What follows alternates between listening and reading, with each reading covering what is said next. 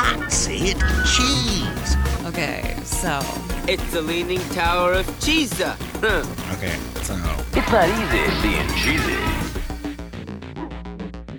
I have wanted very little more in my life than to be able to just freely and clearly articulate and speak my mind and say what I'm thinking and feeling without inside my head internalizing, overthinking, and stuttering and stammering and placing way too much pressure on any word that comes out of my mouth because I am carrying the burden of thinking about the eternal consequence of everything that I ever say, knowing once it's out there, it can't ever come back. Did I do it right? Did I say the right thing? Did I say it the right way? Am I going to hurt somebody's feelings? Am I going to get in trouble for saying this? And it does make me wonder if I ever stood up for myself and actually said what I thought, how different would I be? What what difference would that make on my life and then the world at large? Would that have a larger global implication after all?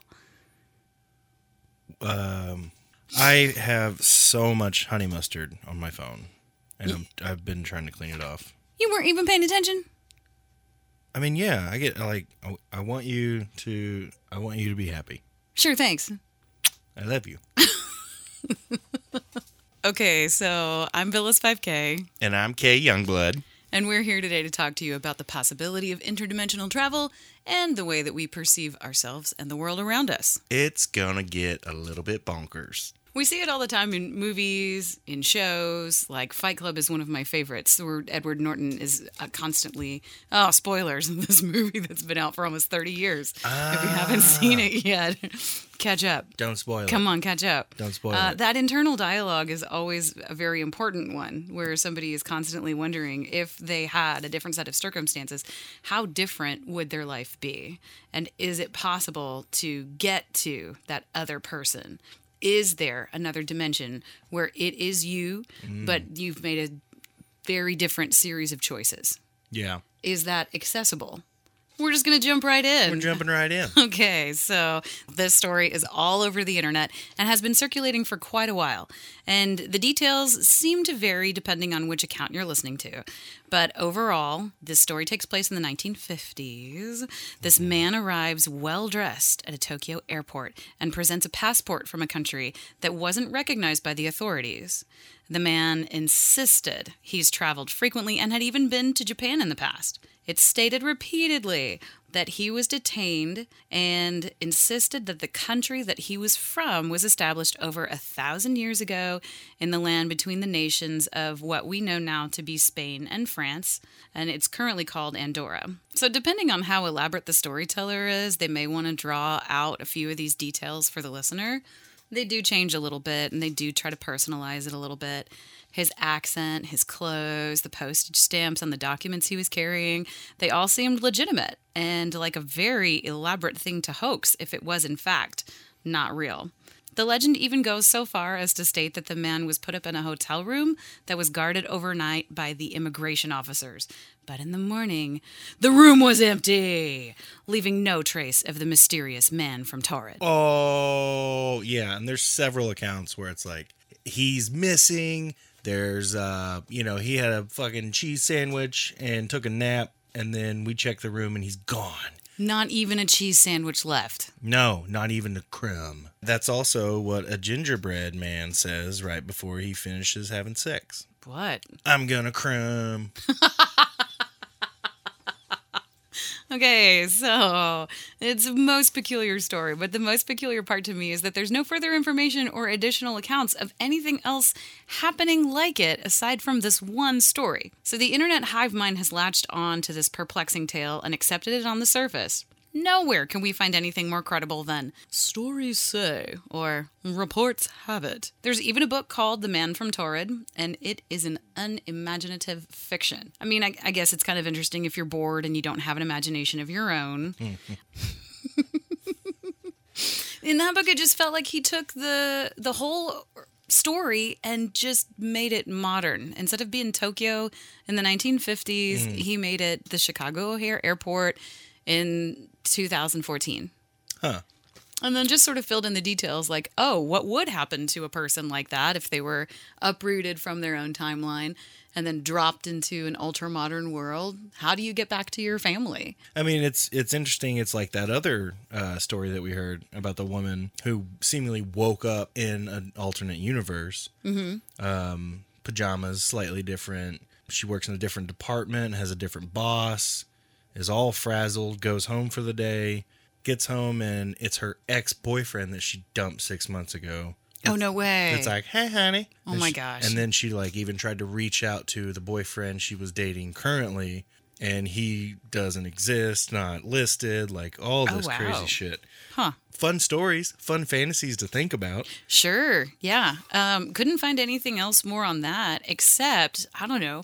My brain wants to imagine things like okay, so the the old boyfriend was just going to extremes and trying to gaslight her. So he like drugged her and did this elaborate thing where um, he he told her like no, this is totally the way it has been, but he changed it all. Yeah. But also, what it could be is the new guy was some guy in hiding. And he was like, oh, shit, I got to get rid of her. Uh, what do I do? Uh, I'm to drug her. I'm to bring her old boyfriend back in. And I'm to peace out and just make it look like I was never real. Because if he's in hiding and he has an alternate identity, boom, easy to get rid of. Boom, done. Yeah. And it's there. I mean, there's the smaller ones too. Like they're not all as elaborate as you know the man from Taured. There was one where um, a man going to work in the morning and the wife saying, oh, "Okay, I love you, goodbye." Like kisses him off to work, goes upstairs, hears the shower running, opens the bathroom, and her husband's taking a shower, getting ready for work. And she's like, "What? You, what? What? I you just walked out of the front door." And he's like, "What? No, I didn't. I yeah, I told you that meeting wasn't until later." And So The easiest thing to excuse for those sorts of things, though, is often like drug use. Like, did you did you drink too much? Did you drink? Are you sleep deprived? yeah. Is it any one of those things? Okay, so back to this story of the man Manfred Taured. Um, I've been infatuated with the story for about ten years now, and rehearing it and researching it further has led me down a road of clarity. Everyone that tells this story or has videos on the topic have about the same idea, but none of them match completely. I'm saddened a bit because this has been one story that I go to when discussing the subject of parallel universes. No other story has come close to being as intriguing as this one. The man didn't simply disappear from a hotel room guarded by officers but was found to be traveling the world with a fake passport of a made up country for years back in a time when fraud was much, much easier to get away with. He was arrested and sentenced to a year in prison for his crimes of deception. This reminds me of the movie Catch Me If You Can, starring Leonardo DiCaprio and Tom Hanks. Although this cinematic adventure was also heavily embellished for the big screen. The main point is to just look into things that you fanatically want to be real. It's not always the answer you want, but it can help you be grounded in our reality.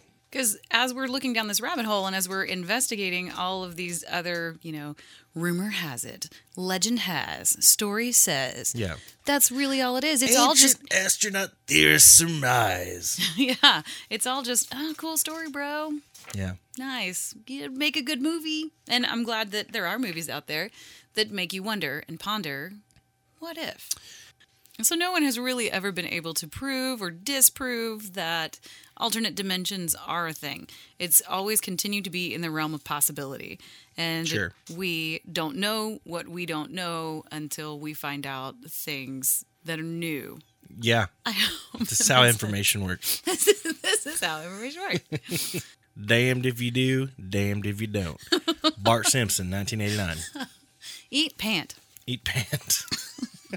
So, in the world of possibilities, as we hear about things like interdimensional travel, of course it's a romantic concept, but it has not been proven that it's actually possible. And we just continue to make up more fictional stories about it and just think about the possibilities, but uh, simultaneously be thinking about logical explanations for it, such as, you know, sleep depravity, drug use, alcohol, etc. Somebody Yeah. being in an altered state of mind. Um, something that actually is credible and substantiated um, are significant studies of behavioral changes following traumatic brain injuries. And TBIs are pretty wild. Often changes occur in things like mood swing, irritability, aggression, that kind of stuff. Sometimes a person's entire accent will change following a traumatic brain injury. Oh, is this like the guy that bumped his head and like learned German?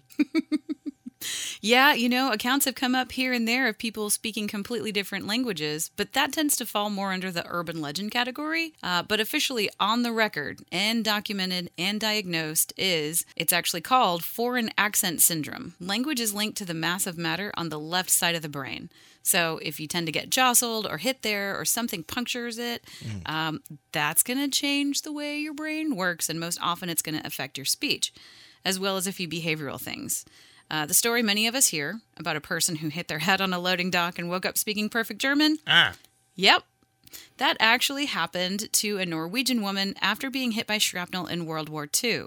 She woke up and recovered only to find her speech had permanently changed to carry a German accent, which was not well received in most of Europe, considering the recent events of the times. oh yeah. I just did the same thing that we're trying to get people to avoid. Oh, yeah, this one time, Oh, yeah. this one time I heard this story about this one guy. This guy popped his head and learned German. and then it's like, no, a woman got a German accent. And it was just an accent. Yeah, and then it's like, well, that's not what I heard. I heard something different. Yeah, looking through, uh, trying to find interesting things that have happened following uh, TBIs. Um, and I love how so many scientific journals and reports just use the biggest words possible to sound so smart. Um, this patient had a complete disruption of autobiographical detail. yeah. So basically, everything that he knew about himself and his life became completely unfamiliar to him following his traumatic brain injury. So, his wife, his children, even his dog, he was repulsed by this dog that he oh, had loved so much. He did not want to have anything to do with his wife. And immediately, I'm thinking about the Talking Head song This is not my beautiful house. Yeah. This is not my beautiful wife. And how strange and awful that must be to wake up with that. But we were able to actually get a detailed report on a study of this specific case as he recovered. There's a lot of information, including how he acquired the traumatic brain injury. Ooh. Okay, so this is a juicy story. It was talking about the patient and how he was in his early 40s, married, three children, and it has all the information. Thanks, National Library of Medicine, for writing all this down. very, very detailed case study. Um, and I'm assuming, uh, based both on the spelling and the fact that they were able to do case study research, lets me know that this was not conducted in America. This was, I think, a British thing. Oh, okay. First of all, research doesn't make money, which is why most of the times in the medical field, if there is good medical research, it's coming from places other than the United States. Yeah, like when you donate money for cancer research. they they call it cancer research. They don't call it cancer cure. Right. Yeah. they wanna Oh, figure we'll, out- We'll look into it. Keep Yeah. that money coming. You just keep it get come, come on. But when there's centralized healthcare, oh, look, there is money for us to investigate into things like Yeah. new medicines, new techniques, new, all kinds of cool new stuff. Right now, we're going to talk about this patient who had the borrowed identity syndrome, also called Capgras syndrome. I Ooh. did look up how to pronounce it because it looks like Capgras. That's Capgras? Yeah. Oh, okay. this is not a story about Capgras. well, let's go on about this Tim McGraw syndrome. Pretty much, this guy was the head of a gynecology department. So he's a prominent doctor sitting on a board. Nice. Got the wife, got the kids. And he also has a lover on the side. Oh, So I mean, yeah, a skilled gynecologist. You're gonna I'm have telling you. your uh, your pick. It's basically like a dating service every day in Oh the yeah, office. It's it's in person Tinder. oh, let me probe a little deeper on this. I don't got to get to know anything about you. Whip it out, lady. Spread them. I'm going in. and you already signed the paperwork in the lobby saying Yeah. you consented to this. This is a mutual thing that we're doing That's here. something you never want to hear your gynecologist say is like, so what are you doing after this? right? Like- no. Never ever good things My favorite line though, uh, from a movie of a gynecologist was, "Oh, you do look like your sister." Movie was that? Uh, knocked up. Okay. Oh, Yeah, it was B.J. Novak too. From uh, he was the gynecologist. that's fantastic. His nose would get into the snatch before Oh yeah, any of the instruments ever did. absolutely. That guy could smoke a cigarette in the rain. Okay, so this patient with the Tim McGraw syndrome. This case file is so detailed that it let us know what led him to acquire the injury. And in the first part, yeah, in the synopsis, they were a little genteel about it. The article says that he acquired the injury after a day of fighting with his wife. She confronted him about the lover, and I mm-hmm. guess somehow she already knew about it. Sure. But that night, he, the doctor, was mm-hmm. supposed to go to a party with the lover as his guest. Mm. But after fighting with his wife, he ended up taking his wife to the party. Okay. And on the way to the party is where he acquired the injury. The case study says that he swerved to miss an oncoming car Okay. and ended up hitting a tree. With just him and his wife in the car. Yes. Okay. Which I think that says so much right there that he intentionally swerved and hit a tree. Was he trying to take them both out? Was he trying just to take himself out? Hmm. Either way, Well, he did tell her he was going to take her out.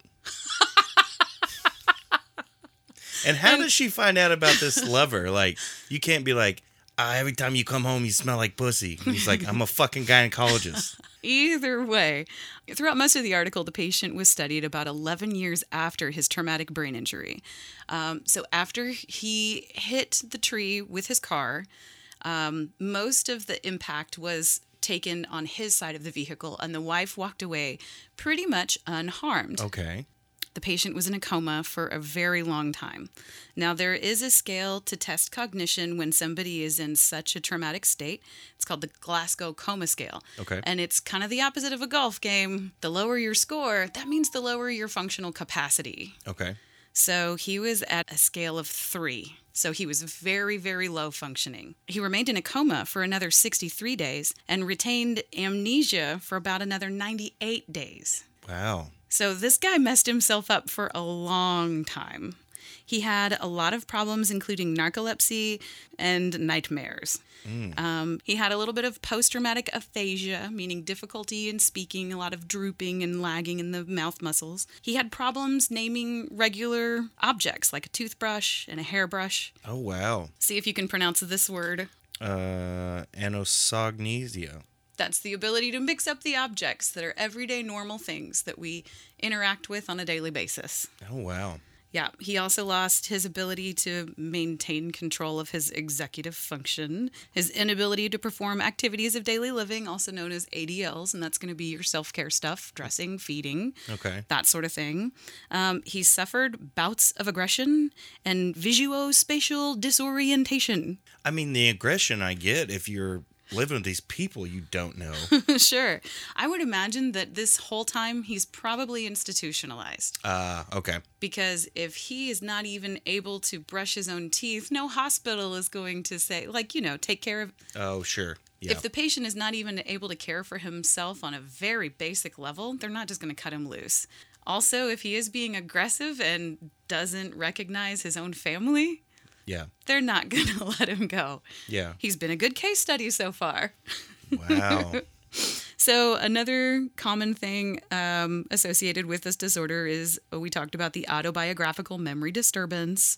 The Tim McGraw syndrome, Krav, Krav Maga. that is not it at all. It looks like Capgras syndrome. Capgras. Capgras syndrome is when one person insists and thinks that their inner circle has been replaced by imposters. Oh, wow. So, anytime that his wife would come visit him, his lover, he would not recognize them and just be, I guess, somewhat repulsed. Yeah. The one time that he did get to go home and talk to his dog, the dog immediately showed signs of aggression toward him. He went home to see his dog, and the dog is just like, I don't know this fucking guy. And he's like, I don't fucking know you either. I hate you. I would imagine something like that in dog language. Maybe he could all of a sudden speak dog. He was telepathic with the dog, and they had this big bark off in their brains. And I love how detailed some of these case studies are. They've transcribed some of the conversation that actually took place between the therapist and the patient. So today, in OK So Case Study Theatre, I will be playing the role of the therapist. And I'll be playing the patient. Are you pleased that your family came by to see you, aren't you? Me? Of course not. I don't have a family. I don't know these people. My family was all killed in an accident. And I don't know these people. They are body doubles. Doubles of my entire family, or I don't know. So clearly, he's going into that uh, syndrome where he thinks that his family has been replaced. That's strange. Then also, his extramarital lover came by. How are you feeling, darling? Come give me a kiss. Don't kiss me. I don't know you. After about an hour, the therapist came by and asked him about the visit. So, you've been visited by your girlfriend? That hag is supposed to be my lover? She's a beautiful woman, isn't she? Perhaps I could consider that woman beautiful, yes. I would regard her as beautiful. She's about 40, isn't she? No girlfriend of mine could be so old. Besides, I never had a lover. you have children. And it was pretty wild that he didn't even recognize her. So the study goes on to state that he continued to think for a little while about where he might have seen that woman before. If she was another patient and pretending to be his lover. If it was even possible that, yeah, maybe they're right. Maybe they're feeding him misinformation, or maybe he is starting to recognize.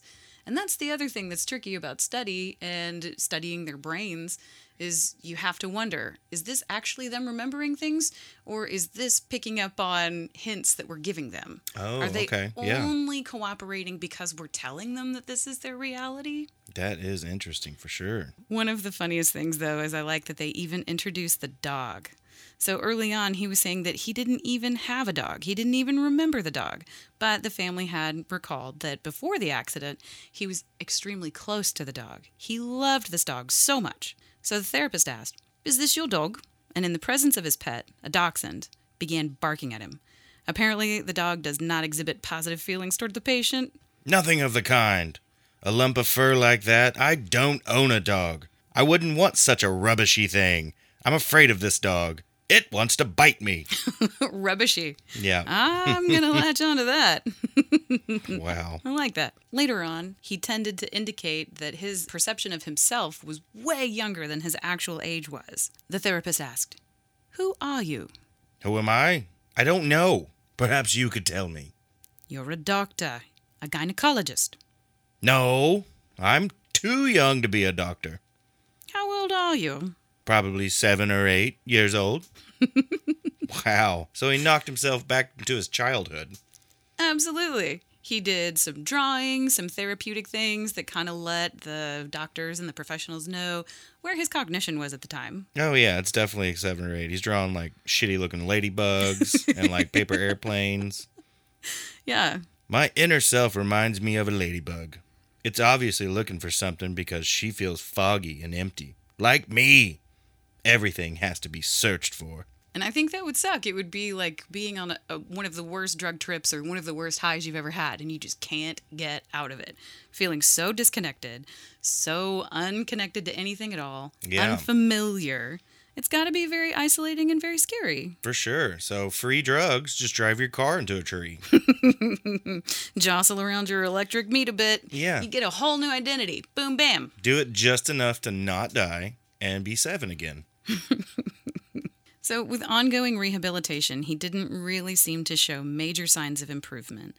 Eventually, his children and his wife moved on without him as he continued to figure out who he was and where he belonged. It's more than a legend, it is unfortunately real for all kinds of people.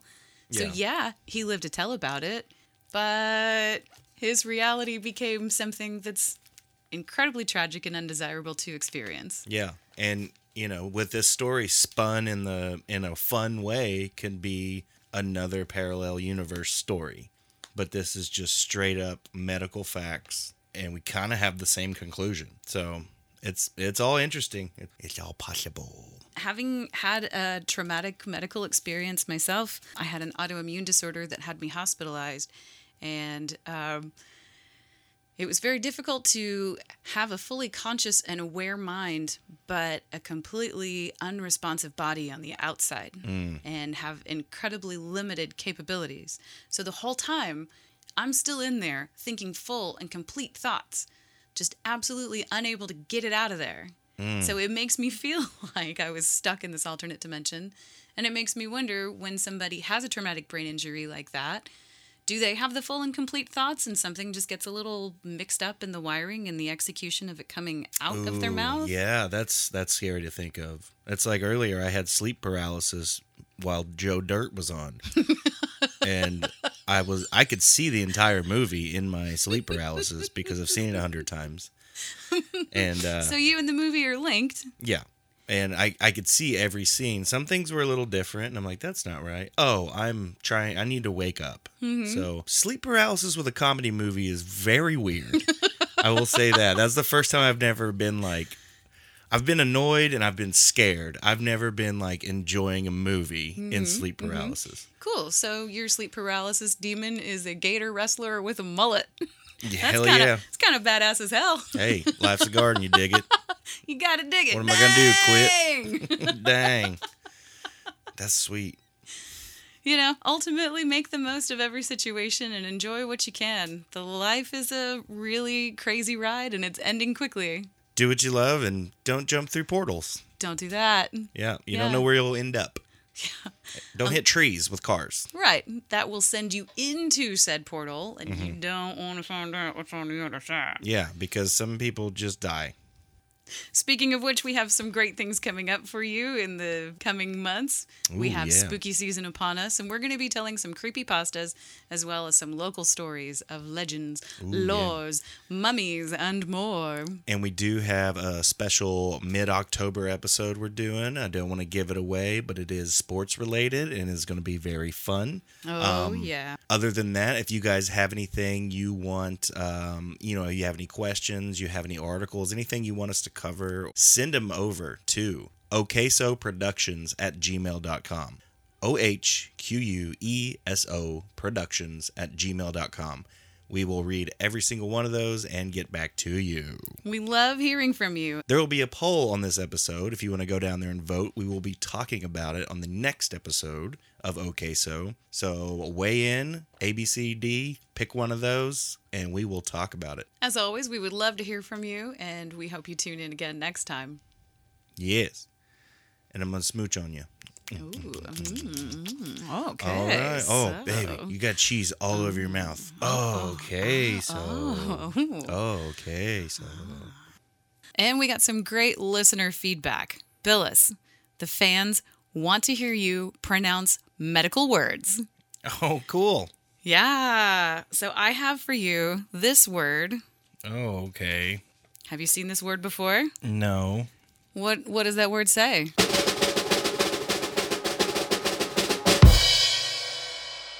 Synesthesia. Hey, that actually sounds pretty close. Fuck you. why, why did I have the dumbest list? Synesthesia. Synesthesia. Is that Ver- right? Synesthesia. Synesthesia. Yeah. Yeah, I did it. You did it good. Say a word. Yeah. Fuck you, Matt Brown. Hooray for you. I can do big words. So what do you think synesthesia means? Um, I'm gonna say it's a synthetic amnesia. Hmm. Well, if that wasn't wrong, it would be a good guess. Shit. It's whenever your senses get mixed up. So, like tasting colors and hearing smells. I fell asleep in a satellite dish one time. Woke up the ability to smell colors. Purple's my favorite one. It really is. Everything purple is great. Bye. Bye.